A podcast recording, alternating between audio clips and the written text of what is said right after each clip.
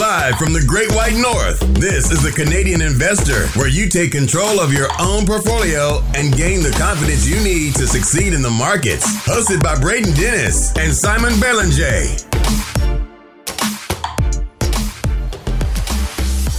The Canadian Investor Podcast. What is up? I am Braden Dennis, as always, joined by Simon Belanger.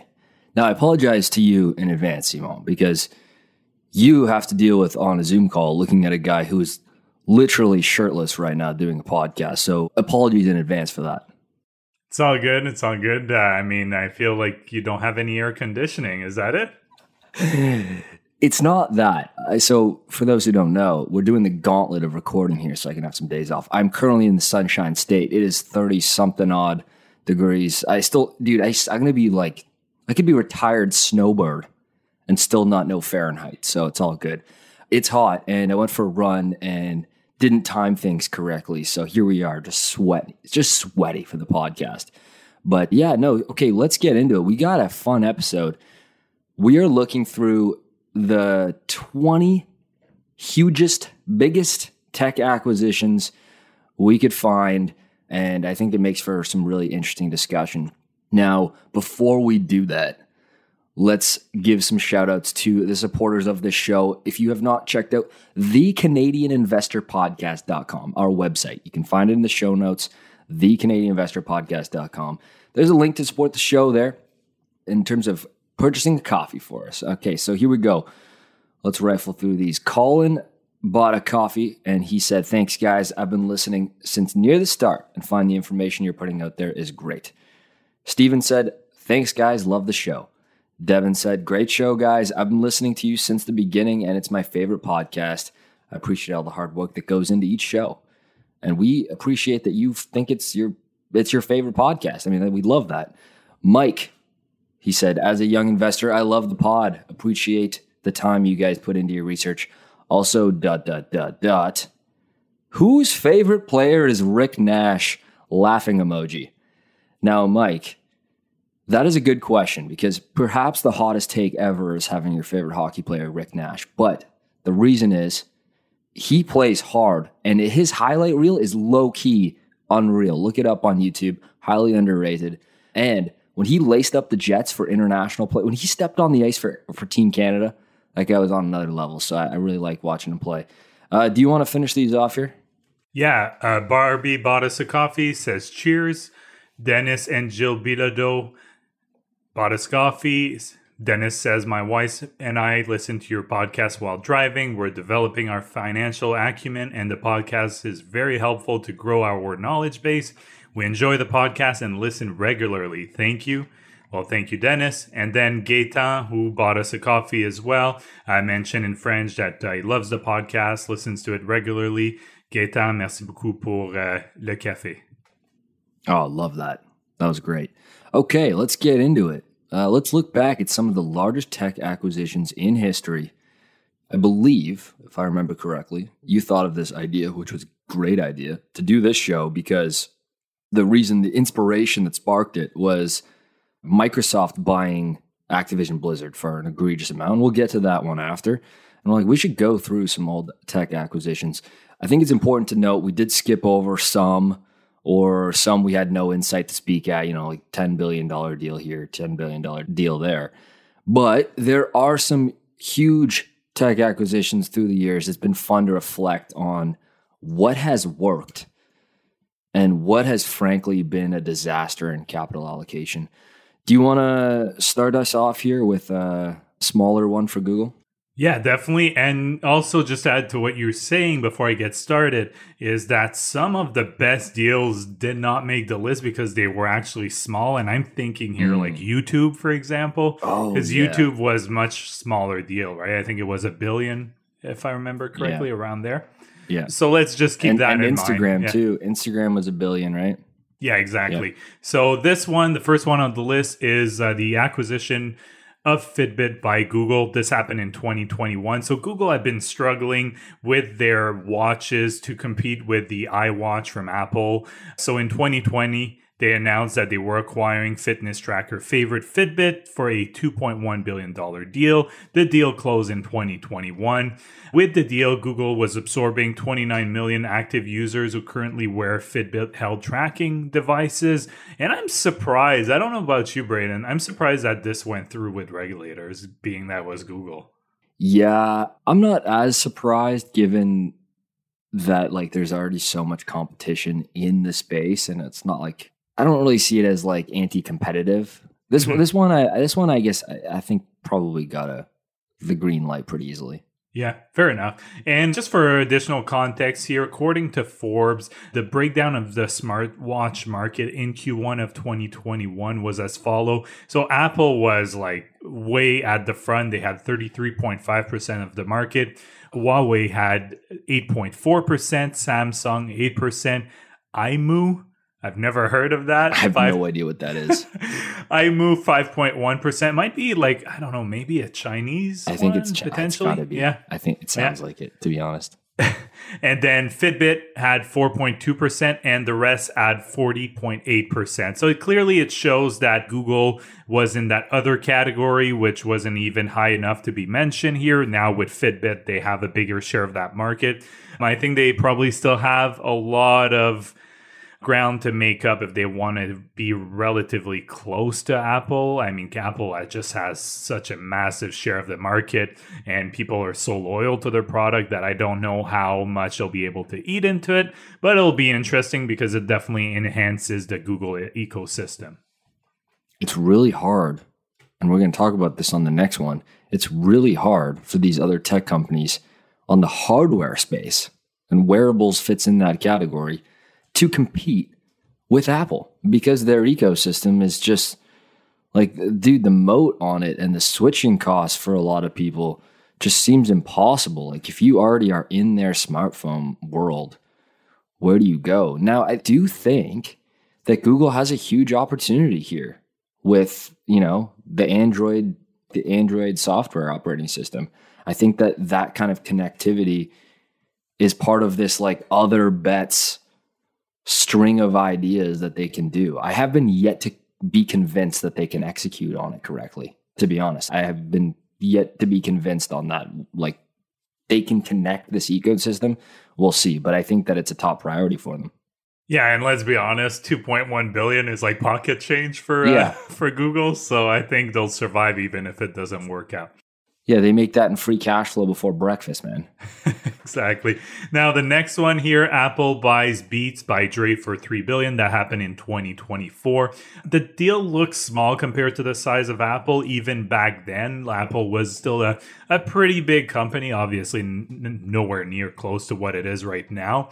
To me, this one is a success because they don't break down specifically the Beats segment, but the Apple's wearable segment, which the Beats fit in on their financial reports, last year represented $38 billion in revenue.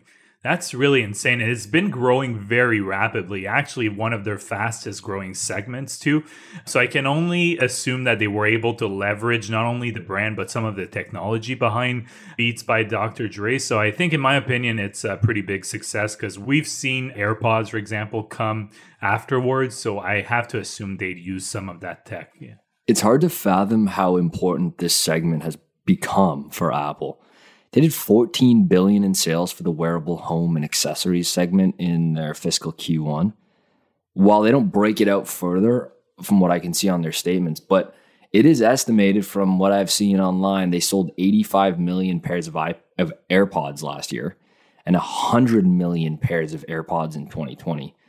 So for the Beats acquisition, it's hard to say how integral this acquisition was for them improving their audio game. Like it's hard to really know for sure, but it is obvious enough that bringing in that talent and tech on board surely helped them secure that lead in their segment. Not to mention what I was talking about before, this Apple ecosystem of devices, they just have this distribution advantage, and that sure helps a heck of a lot as well. Yeah, exactly. No, totally agree with that. So I'll let you go with the next one. So Google acquired Nest for $3.2 billion in 2014. Quote here, Nest was a Google shop from the get-go. Former exec Tony Fadell co-founded Nest in 2011 with backing of Google Ventures. 3 years later, Google bought the Nest in-house with a $3.2 billion deal. Now, I still think it's hard to say for a lot of these line items on other bets or these other types of acquisitions. Like this kind of just feels like these, it's just part of that small circle over on, on their statements. And it doesn't even matter. When the core Google business segment being as profitable as they are, like you said, they make that free cash flow before breakfast. You know, growing at the pace they are with the core biz, the moat, competitive advantages that they've established, it sure gives them some time to integrate everything I'm talking about. Among those integrations is this smart home and other long list of initiatives, but they want to have like smart infrastructure. It's really sad. Toronto actually was set up to have a smart city development on the lakeshore east end of Toronto, and Google pulled out. I think they pulled out last year, and the thing was kind of falling apart. They want to have this like really smart AI, Internet of Things connectivity among their everything, and this is one of them inside the home as well. Yeah, I think I agree with that. Again, I'm not familiar enough with how big of a segment it is for Google right now, what that Nest acquisition represents. But of course, it shows that they wanted to put emphasis on that Google Home. And I think they're still a pretty decent player, right, in market share. I know the Home Pods or whatever you want to call them. You have Alexa, Google, and I guess Apple's pretty behind on that one. I believe Google Home owns the market share, owns the most market share. Really? Okay. With Amazon behind them. Again, I'm spitballing here, but I think that it's a big market, right? Like the smart home is a huge market, and they've already made such a they've already kind of entered in there. They got there's Alexas and the Google Homes. They're like $30-$40. I wouldn't be surprised if they don't make any money on that. They're just trying to get in the home, right? They just want to start, land grabbing, no pun intended, literally land grabbing. Yeah, exactly. Now, moving on, PayPal acquires Honey for $4 billion in 2019. So with that acquisition, PayPal also acquired the 17 million active users at the time. I think the deal made sense considering that it does allow PayPal to leverage its merchant base here with targeted deals for Honey users. It also ensures that PayPal becomes a top payment option when someone is using that Honey service. So for those of you not familiar, Honey is just a way to scour the internet to find the best deal possible for an item that you're looking for. Yeah, the value prop is supposed to be when you're on checkout, the Honey extension recognizes you're on checkout and throws you a coupon code if it's available. I don't know what the unit economics are of this business. I don't know if it's disclosed anywhere. I will say anecdotally, I have had this extension installed on my Chrome for a year and never gave me one single discount.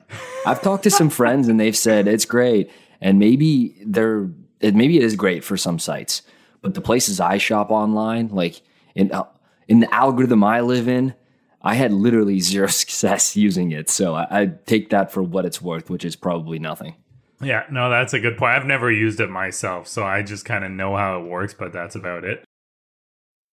Now, moving on to Microsoft. Oh, there's going to be a lot of Microsoft acquisitions on here.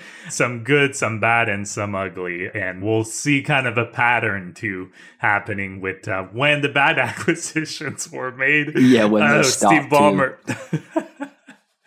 Yeah, so the first one here, it's Microsoft $6.3 billion acquisition of aQuantive in 2007. It's probably one of the worst deals of the Steve Ballmer era, where essentially Microsoft just a few years later in 2012 wrote down like almost the entire value of that deal. The history behind that deal was Microsoft was trying to compete with Google in the ad search market. It's also just a bit before that acquisition, a couple of years before they launched Bing. And so I think it may have had something to do with that. So from what I saw, Microsoft did a really poor job here of integrating aQuantive at the time and overpaid to essentially make sure that it wasn't being acquired by competitors. We're going to be talking about a lot of Microsoft acquisitions on this list, because after all, the investment thesis is very simple on Microsoft. It is a $2.5 trillion in market cap tech company that is still allowed to do acquisitions without any pushback. Meanwhile, Mark Zuckerberg can't even buy a gift company. So take that for what it is. There is a very clear distinction from when Ballmer was CEO and when Satya comes in. So stay tuned for as these deals start scaling and which ones start working. Hint, there's someone different at the helm making decisions. I just wanted to add quickly, maybe, you know, the reason that Microsoft is allowed to still do deals today is because regulators just look at past deals that were made by Steve Ballmer. And they're like, you know what, let's just let them. They'll probably screw it up anyways. I would say sure. And then you look at the amount of deal flow that Satya has done since he became CEO. Like, it's actually crazy. And right on Microsoft's website, you can Google it, just search in Microsoft acquisitions. It's all tracked on and deal size on Microsoft's website. So it's not like some other outside source. And you'll see there's some we don't even know about because they're small. Like, these guys are tacking on lots of businesses. All right. In 2020, Intuit acquired Credit Karma. It was a bit goofy, though, because the U.S. Justice Department said that to permit the merger, they had to divest of Credit Karma's tax business, and that business was sold to Square. Okay, interesting. And they paid $50 million for it. So I know what the comments I'm about to make are not really specific to Credit Karma. I think it's maybe interesting. They're already big players in personal finance, Intuit is, with their Mint product and a few other things. However, I wanted to use this as a time to talk about Intuit's acquisition strategy because they've been sneaky, sneaky good. In 1999, they bought Computing Resources, which allowed them to start offering payroll on QuickBooks. Nice little buy on the tech instead of building it. And they've done tons of stuff like this. They've done over 60 small acquisitions that you don't really know about because it just bolters on. Like, they're like, oh, we need this feature. Like, QuickBooks will be way stickier if we have payroll on it. Let's buy payroll tech. And so then they kind of integrate it really well. So they've been really good at that. It's just kind of like buying features, right? It's that kind of strategy.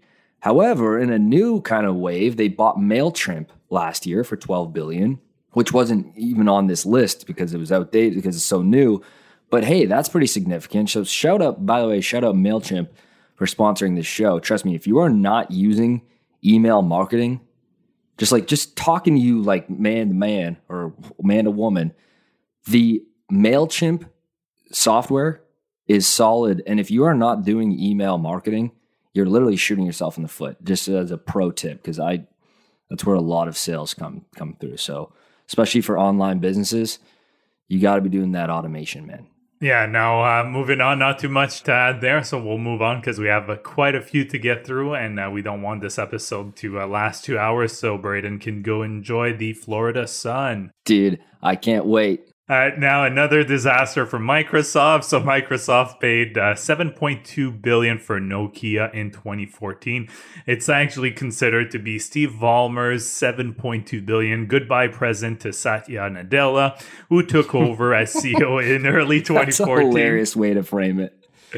By the time the deal closed in 2014, Ballmer was obviously gone. A year later, Microsoft wrote off most of the deal and announced 7,800 job cuts. The Nokia deal was really a relic of that Steve Ballmer era. And essentially, he said apparently in 2007 that the iPhone had no chance of gaining market share. Let's just say there's been better CEOs than Steve Ballmer. I'll just say that. It's hilarious how rich he is. It's crazy because he just racked up so much Microsoft stock because he worked there for, I think, like 30 years. Correct me if I'm wrong. Yeah, he worked there for a while. Yeah, he worked there for like ever, climbed his way to the top. I'm sure he was a smart guy and a really good executive, just not the right guy for the throne, you know? Not the right guy for the throne. So the Satya era is a lot better. All right, speaking of said era, Microsoft acquired GitHub for $7.5 billion in 2018. GitHub is the largest host of open source code in the world. If you are not familiar, if you are not a developer, just recognize that GitHub is literally one of the most important businesses in the world. Seriously, it is. GitHub is a top 10 biz model in the world, from my opinion. I actually mean that. This will absolutely turn out to be one of the best acquisitions of all time, in my opinion. This is my opinion. I'm calling it now. I think we will look back as GitHub as one of the best acquisitions of all time. This is an incredible business. Yeah, I think I agree with you. It's a really interesting business that they acquired, and I think it fits well with the whole Microsoft ecosystem, so not much more to add there. They acquired so much of the developer ecosystem, and so that kind of happened like overnight, and now it surprised a lot of people. More Microsoft acquisitions here. They acquired ZeniMax for $7.5 billion last year. This is part of a string of IP and game development studios they've been buying up. Obviously, latest with the blockbuster purchase of Activision Blizzard. But this game studio has some pretty big games. You know, Elder Scrolls, Fallout, Doom, Quake, Dishonored, to name some. Many years back, Simone, my brother and I spent hours that should never be repeated playing the Elder Scrolls games. Morrowind, Oblivion, Skyrim, those are the ones. I think that was like number 2, 3, and 4. I may be getting that wrong. Great games, and just so nostalgic thinking about playing those games. So Microsoft owns those series. They're worth a ton in terms of IP. Yeah, I used to play, you know, the first Doom back in the day. You were definitely too young for that because it was on a floppy disk, if I remember correctly. But the Quake franchises, I played quite a bit too when I was younger, and played online when it was like dial-up modem. You'd skip and try to shoot someone. It was like almost impossible. Those were big games back in the day. You're right. They had little before my time, but. For you, I mean, that would have been the bread and butter. Yeah, exactly. Now, moving on to another Microsoft acquisition. Again, a lot of Microsoft acquisition.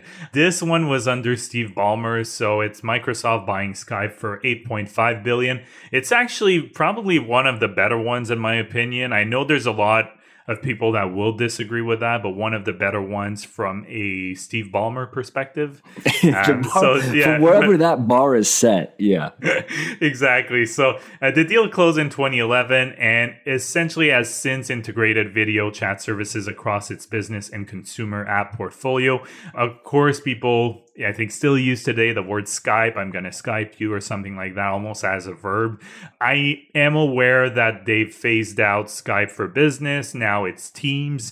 And I believe even the personal version, they're also phasing out, if I remember correctly.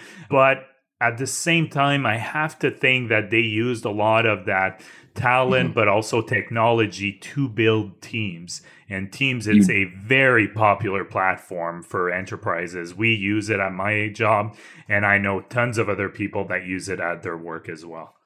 Yeah, when I was on the Microsoft ecosystem at work with my corporate job, Teams was kind of integral. Now, you're right. This deal gets dunked on a lot as a bad deal for some reason. And sure, maybe like financially, if you looked at like what the unit economics of Skype brought in, maybe that's true. But if they didn't have that in-house tech and talent, would they have been able to build Teams with the correct agility to deliver it at the most important time of remote work taking off? That's really hard to say.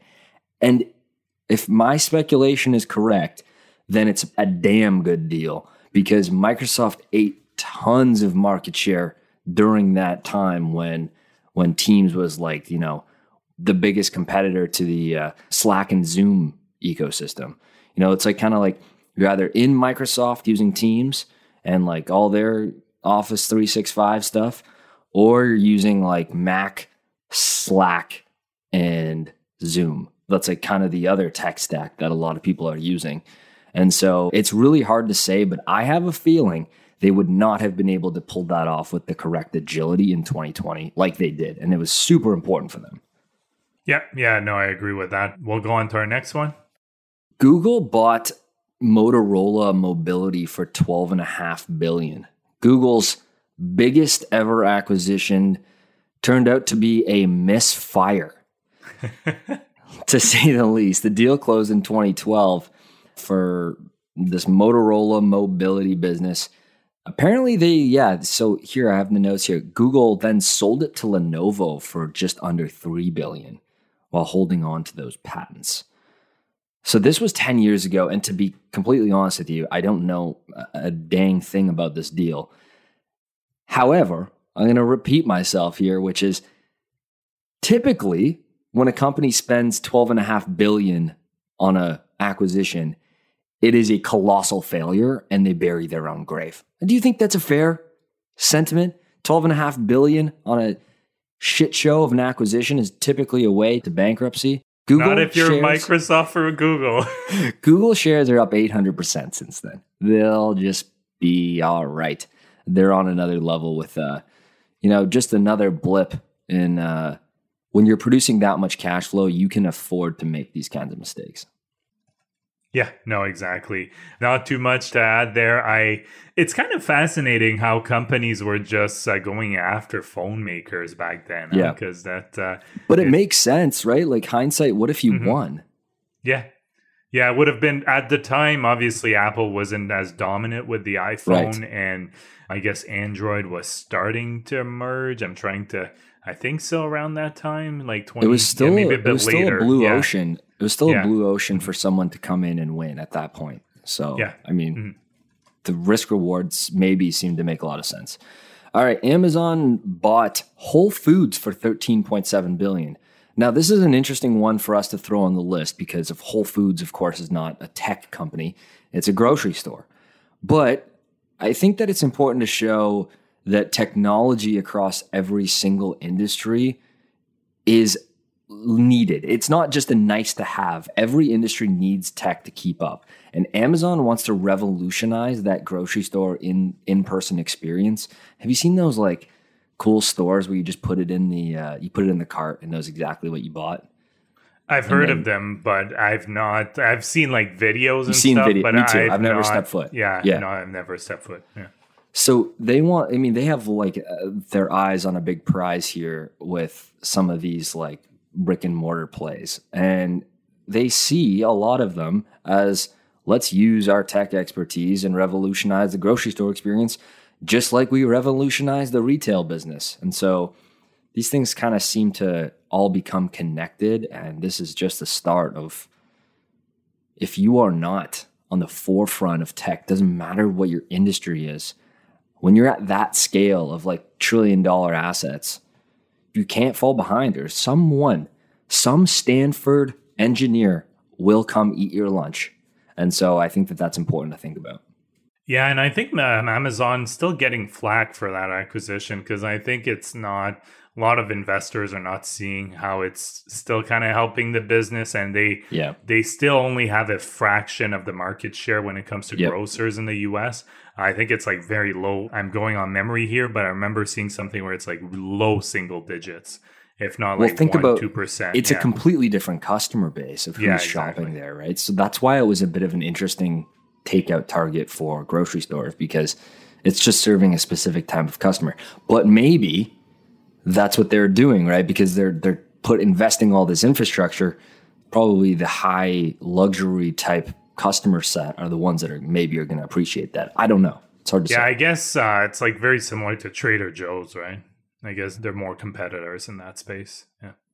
It's you walk out with a lot less money than you previously owned after you go to Whole Foods. Yeah, exactly. Now, moving on to our next one, Microsoft acquires Nuance for $19 billion. That's actually 2022. I believe it's closing this year, or just closed, if I remember correctly. Just closed, I believe. Yeah, I think it closed like 2 weeks ago or something like that. A little more, but yeah, recently. Yeah, recently. And then Microsoft spent $19 billion to buy Nuance. It's a Massachusetts-based company that supplies virtual assistant speech recognition technologies to hospital, banks, and retail business. By buying Nuance, Microsoft is aiming to expand its presence in the enterprise software market, including the lucrative healthcare sector.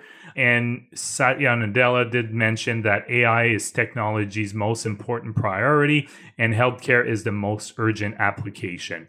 So for me, I guess I'm not super familiar with Nuance. I had heard of this deal, but aside from that, I guess it remains to be seen. But I mean, Satya Nadella, I'll give him the benefit of the doubt. I'll just say that. He has to make a lot of mistakes for me to lose trust in his capital allocation decisions. That's all I'll say. Facebook. We haven't had a big Facebook acquisition on this list, really, because they are not allowed to make acquisitions. Wow. The ones they did that are not on this list, Instagram, like you mentioned, those were not that expensive. And oh, baby. What a good acquisition. And they bought Oculus too, which is now like their business, right? Like they're going full in on the metaverse. So Facebook's most expensive acquisition was neither Instagram for $1 billion nor Oculus for $2 billion, but the $22 billion deal to buy messaging app WhatsApp. Many of you know what that is, probably have it on your phone, as it is the largest messaging app on the planet. The price tag ballooned to $22 billion by October 2014 when the deal closed. Man, it's been a while now since they've owned WhatsApp. This deal closed in 2014. I am going to be retired on a beach, which I'll be there very shortly after recording this, but however, not retired. I'm going to be retired on a beach somewhere, and I'll say, Simon, one day they're going to monetize WhatsApp. I mean, it's worth a ton of money. This asset is worth tons of money. This is the largest messaging platform on the planet, has tons of upside, but clearly monetizing it has not been Zuck's main priority with this asset. So it's still one of those huge, like, how do you value this sum of parts? You know, you have Reality Labs, you have Facebook Blue, you have Marketplace, this like huge business now. You have WhatsApp. Did I say Instagram? Probably not. And so it's really a sum of parts analysis on the valuation of Facebook these days. And I'm losing faith in the fact that, like, how do you really value this thing? Like, what has to happen for them to start monetizing it? I don't know. I haven't heard of anything about it in years at this point. And people still talk about it like, one day they're going to monetize WhatsApp. Like, sure, maybe they will. Yeah, maybe Zuckerberg will monetize WhatsApp in the meta. Who knows? Messaging in the metaverse. But then if I can just teleport virtually to be beside you, what's the point of WhatsApp? Just saying. This story has become so confusing, to be honest with you. Yeah, exactly. And I mean, look, we'll see where it goes. I'm like you. I'm not sure exactly how they'll monetize it. Moving on. So HP's infamous $25 billion deal for Compaq I put 2021 here, but I believe that was a typo. I think it's 2006 or no, I think it was earlier than that. Maybe you can check when I'm I'll check while you're reading out here. Yeah, so it's widely considered to be one of the worst mergers in history. I remember back in the day, Compaq was pretty big, and of course, you had HP as well. That was pretty big, and they had to write off, I think, a big part of that business. They paid $25 billion for essentially what was just a computer manufacturer, right? It's just one I wanted to add because just the price back in the day. Can you imagine what it would be in today's dollars? It would probably be double that value if we think about it. Yeah, at least, right? I just found a really awesome HP.com press release from actual HP. And it says here, September 3rd, 2001 press release, Hewlett-Packard and Compaq agree to merge, creating an $87 billion global technology leader. It's aged like milk. it's really hard to think back, especially when that was like the wild, wild west in tech adoption and, you know, valuations in tech too. Hardware was really not defensible at all. And that's what Compaq was. Hardware, PCs, not defensible. Tech changed too quick. Only a few players really stuck it out. And so this one did not age good at all, is an understatement. Yeah, and it happened, you know, not that far. That's kind of when the tech bubble kind of ended, right? Yep. 2001? Yep. Right around, so good timing there. HP buying Compaq. Yeah, like valuations literally imploded shortly after, right? So, oof, that's a tough one. Should we move on to LinkedIn here? Yeah, let's do it. LinkedIn was purchased for $26 billion in 2016 from none other than Microsoft. They bought LinkedIn for what I remember, if I'm remembering correctly, about 50% premium from what LinkedIn shares traded publicly on the public markets. And I remembered thinking to myself, Simon, what a goofy purchase. Boy, was I wrong. That was just such a silly reaction. LinkedIn revenues just passed $10 billion. And they, on their most recent quarterly results, grew 37% year over year on the top line revenue. Sure, LinkedIn may be the cringiest place on the internet, but everyone has it and everyone uses it. It really does. I haven't said this about a tech company in a while. It really does have almost perfect product market fit, which is really rare to find that for a social network. Like for social network especially, product market fit is like so hard to find, and LinkedIn literally has perfect product market fit. Yeah. People who use it really love it on a regular basis. Obviously, companies use it to attract new talent. People use it to find jobs. People use it to keep their network, promote their business, to keep up their network of people up to date. And, you know, it's really used very often. I don't use it all that much because, you know, I don't want to be thinking about work all the time. And I find LinkedIn just kind of, you know, it gets you back in that atmosphere. Yeah. But I know a lot of people I work with, they do use it very often. And I know that, staffing and talent acquisition for businesses now, they rely on LinkedIn very heavily. Yeah, it's become important for that. It's become important. It's another marketing platform too, right? It's another top of funnel marketing platform. All right. This is a good one here. Yeah. Salesforce buys Slack for $27.7 billion. That happened in 2021. It closed in 2021, but it was announced in 2020. So the acquisition of Slack, the idea behind it was to combine Slack with Salesforce Customer 360 CRM to create the operating system for the new way to work and to compete, obviously, with Microsoft Teams. I think it was a pretty smart acquisition from Salesforce to give that alternative to the Microsoft ecosystem, like you'd mentioned previously. So I think it was a good acquisition. It wasn't cheap, but they did buy it when Slack had been a bit on a drawdown, I think, at that time, right? Slack had not been loved by the public markets since its IPO. I forget, I'm making this out, like 2018 it IPO'd. I'm just spitballing a number here, but in that area. And the market just didn't really love it for whatever reason. I always thought it was heavily under-earning. Dude, I use Slack every single day and I don't pay $1. Like the freemium plan, like they seem to really be under-earning. And of course, this is a strategy from people way smarter than me, but they are under-earning. And I think that the potential for Slack the product is just, it's unbelievable. I use it literally 8 hours a day. Do you like it more than Teams? You've used both. Yes. Yeah. Well, here's the thing. You need to use Slack pretty much with another video conference. Typically you'll be on like either the Zoom stack or the Google Meet stack. Like you'll be like in the Google ecosystem and combine it with Slack. Versus Microsoft, it's all like kind of integrated with Teams, which is good, I guess. Like I still think as a pure chat platform, Slack works the best, without a doubt in my mind, after using both of them for a long time. Okay. No, I was curious because I've never used Slack. I've seen how it looks, but I've never experienced it myself. So that's good to know.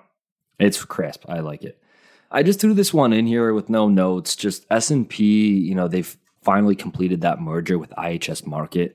So the two of them have these like data software as a service applications as well among all of their other businesses that they have. And so I thought that this was pretty big because this is a $44 billion tuck in from, but it's basically a merger where S&P Global and IHS Markit. That just closed here in 2022. And my goodness, that's a big deal. $44 billion. Yeah. No, I don't have too much to add there. I didn't know you added that one. So I'll just leave it at that. Okay. Sounds good. Last one on the slate here, Simon, cap us off. Yeah, so this one, we actually talked about it recently on one of our news earnings releases. Made news around the world, basically, around the investing world at the very least. Microsoft buys Activision Blizzard for $69 billion. This one has not closed yet, but it's a massive acquisition. I think it's the biggest of all time if we're just looking at, the acquisition costs. Obviously, it may not be if you're looking at inflation-adjusted numbers, because clearly a huge acquisition 20 years ago might be worth a lot more in today's dollars. But I think this one has a lot of potential for Microsoft. Again, Satya, I think we have to trust that he knows what he's doing when he does acquisition, but really getting Microsoft's ecosystem, especially when it comes to gaming, clearly even more entrenched. And I think it's going to open a lot of doors for the meta, whatever the meta will look like. No one really knows, but I think it's a solid acquisition for Microsoft, and they bought it at a pretty reasonable price, I think, too, because Activision Blizzard was just immersed in scandals, to say the least. Activision Blizzard was not a liked company on the stock market for the past 2 years, at least. Great compounder before then, but then, not so much.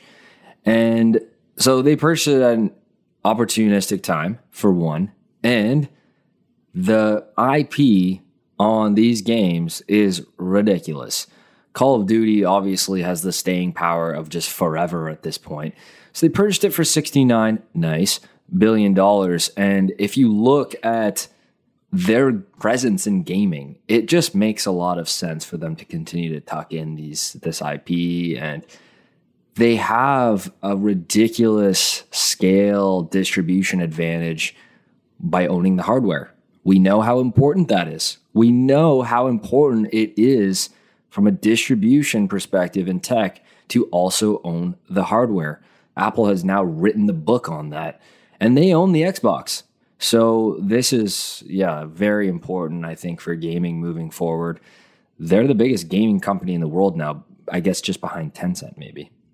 Yeah, and think about it too, with now the catalog of titles that Microsoft will have, like they will have a very attractive library of games and titles if they want to for a subscription offering. Exactly, and probably be able to have different tiers, charge a pretty good price, but it will probably still be very good value for gamers. So I'm thinking that'll be very interesting to watch in the upcoming years following the closing of this acquisition, what they do with that subscription service.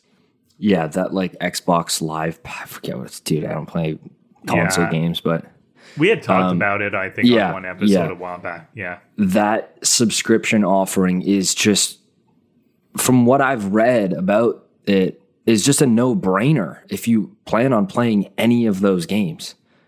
Yeah. You know what I mean? Like, it just seems like so much value. So, yeah, I think that's good. We just rifled through 20-odd names, so that was pretty cool. Yeah, it was fun.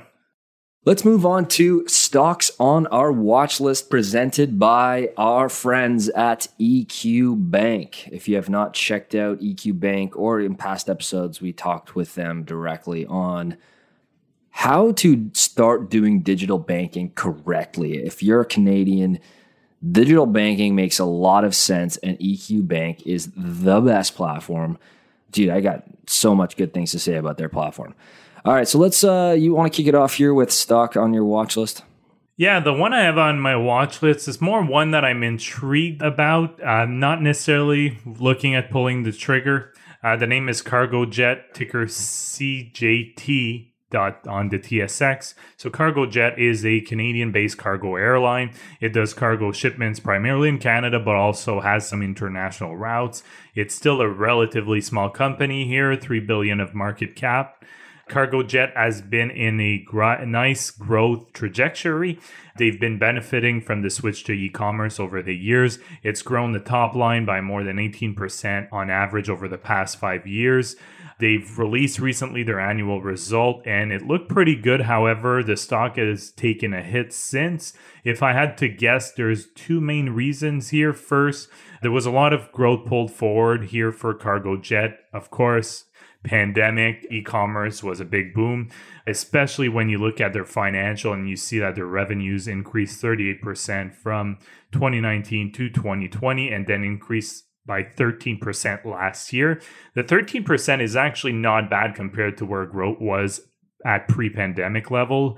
The second reason I think is probably pulling on it even more so is the increase in oil prices and the impact that it will have on their profitability. For those who are not aware, jet fuel is made out of oil. And of course, oil prices increase, their expenses will increase, and that's a big part of their expenses. It's a big part of the expenses for any airline company. Again, here they do pay a small dividend, and I think there's still a strong case that e-commerce will continue growing for years to come. The stock is down about 15% now over the past 6 months. It's one I am keeping an eye on. I just want to see mainly those expenses. I want to see how it's trending. The revenue growth, I'm not too concerned, but the expenses, I think it's a bit of a concern, and especially can they increase the prices, or will they put a surcharge for gas prices? I'm not sure. So something to keep an eye on here. Cargojet had quite the run up, and I believe that this sentiment has been fairly negative ever since Air Canada entered the space in a major way, saying that they wanted to do more of this business and compete with Cargojet. So I think it's been kind of unloved ever since that announcement. Yeah. And Air Canada, when we did the earnings, I looked at their cargo increases, and that was one of the bright spots for Air Canada. So I can definitely understand that sentiment. But yet, their growth has been good. So I think to me, it's definitely the oil prices that are the biggest factor in my view. Yeah. With this segment, we're trying to find, good fundamentals, pretty good businesses with just unloved stock prices. I'm going to rifle off three names here that are all on rare 20% drawdowns. And I say rare, I've been saying that a lot lately because it's true.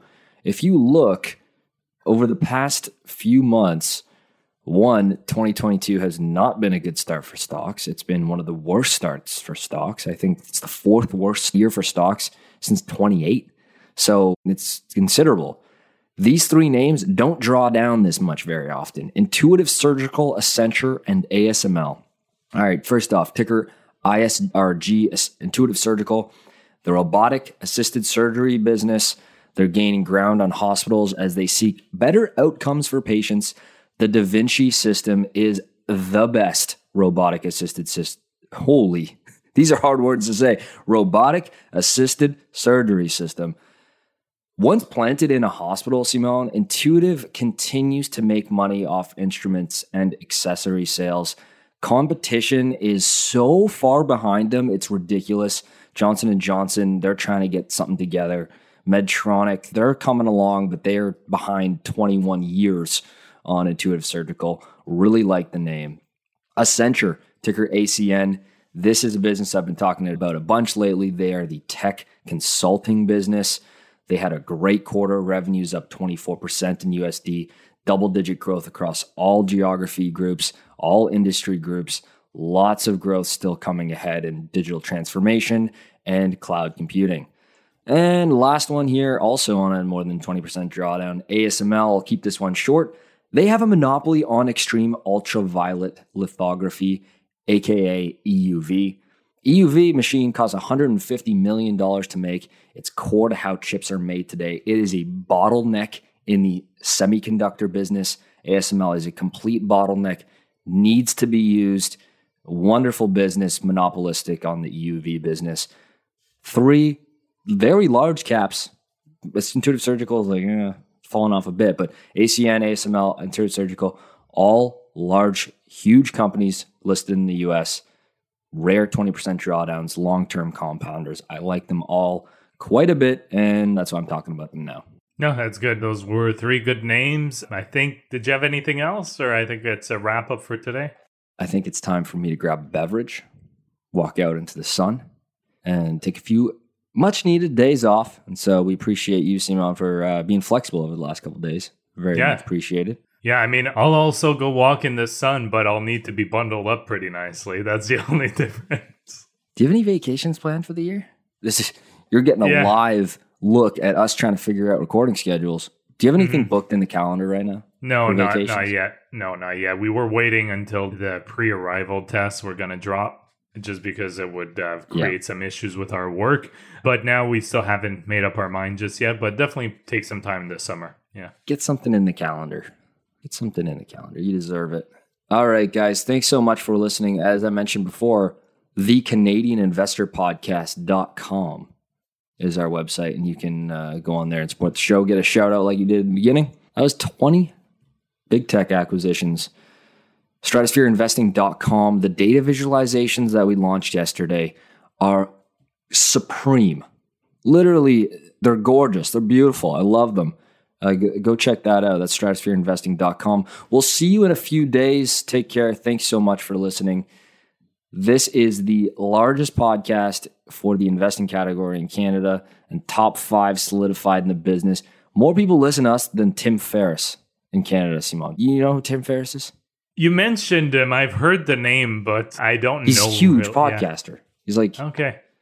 He's like, I'm not trying to say we're like big shots now, but that literally makes no sense to my brain given who he is. He wrote the 4-hour work week, no? Oh, yeah. Okay. Yeah. 4-hour work week. I Googled it while you were talking about it. I heard the name before, but I just... he's that guy. Wasn't that familiar, but yeah, I recognize him. He's been doing this for a long time. So, I mean, hey, we could keep compounding, baby. Thanks for listening so much. We appreciate you. Take care. See you in a few days. Bye-bye. The Canadian Investor Podcast should not be taken as investment or financial advice. Braden and Simon may own securities or assets mentioned on this podcast. Always make sure to do your own research and due diligence before making investment or financial decisions.